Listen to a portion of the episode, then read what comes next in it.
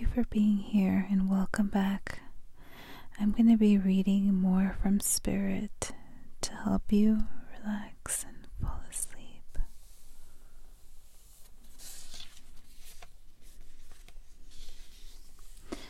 Spectre was yelling at someone in the other room. There was anger in his voice. She pressed her ear against the wall but couldn't understand what he was saying. She cracked the door open and peeked in. He paced back and forth while on the phone with someone. He shouted at them and stated clearly that there would be no trading.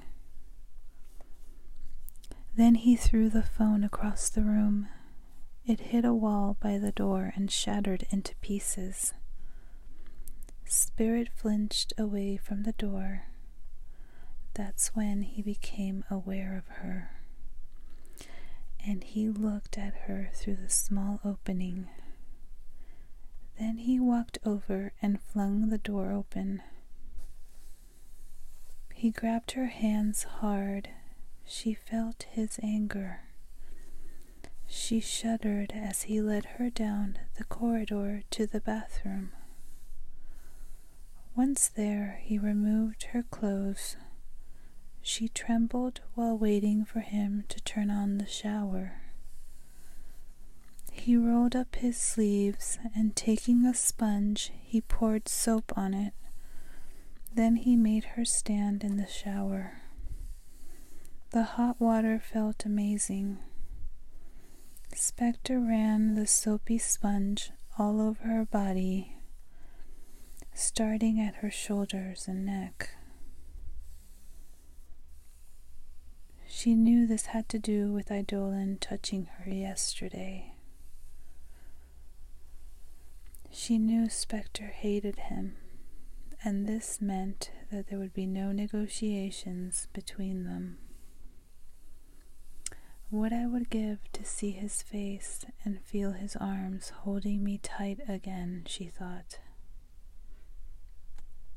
She felt a knot in her stomach as reality set in and at the same time she enjoyed the exquisite feeling of Spectre massaging the soapy sponge in between her thighs. Spectre tilted her head back and poured shampoo on her hair. She closed her eyes as he lathered, then rinsed. Grabbing a towel, he dried her off completely. Then he reached for some oil to massage into her skin. It smelled sweet. She breathed in deep and felt waves of pleasure as he rubbed the oil in circular motions on her chest, massaging her gently. Her sensitive skin tightened, and she put both hands up, covering herself.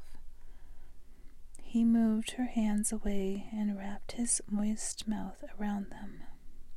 Then he knelt, massaging the oil all around her legs. He kissed her in between, and she felt her hips move involuntarily. She squeezed her eyes shut and tilted her head back while he pressed his mouth on her firmly, teasing her with his tongue and she struggled with all her might to stay still. Then he took her face in both hands and kissed her lips slowly.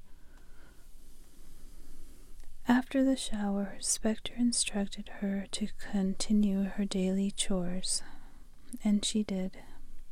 But she couldn't stop thinking about Eidolon and his warm smile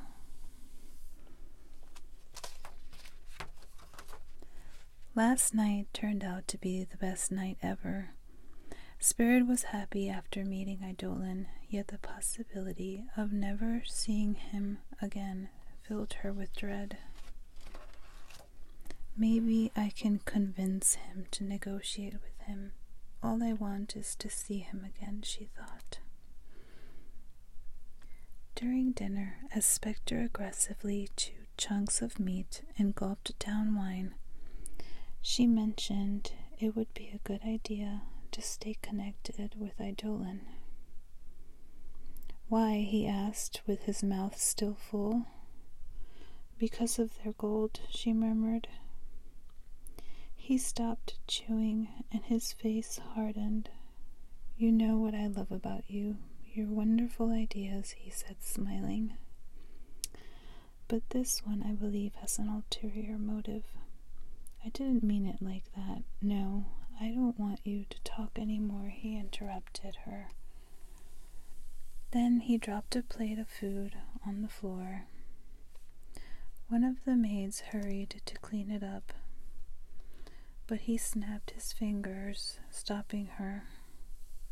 Then he looked at Spirit. You clean it, he commanded.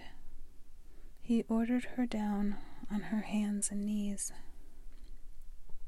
But as she started to obey him, he stopped her and instructed her to first take off her clothes. Her face flushed and she gave an exasperated sigh. A few maids, a butler, and some guards were present, and she painfully and slowly began to undress. She slipped her dress off, and when it hit the ground, he smiled. She reached behind her back to remove her bra, and her hands were shaking. It dropped on the ground. He stared at her without blinking and licked his lips. Her face turned red as she removed her underwear. She slid each side down, little by little, until they fell off.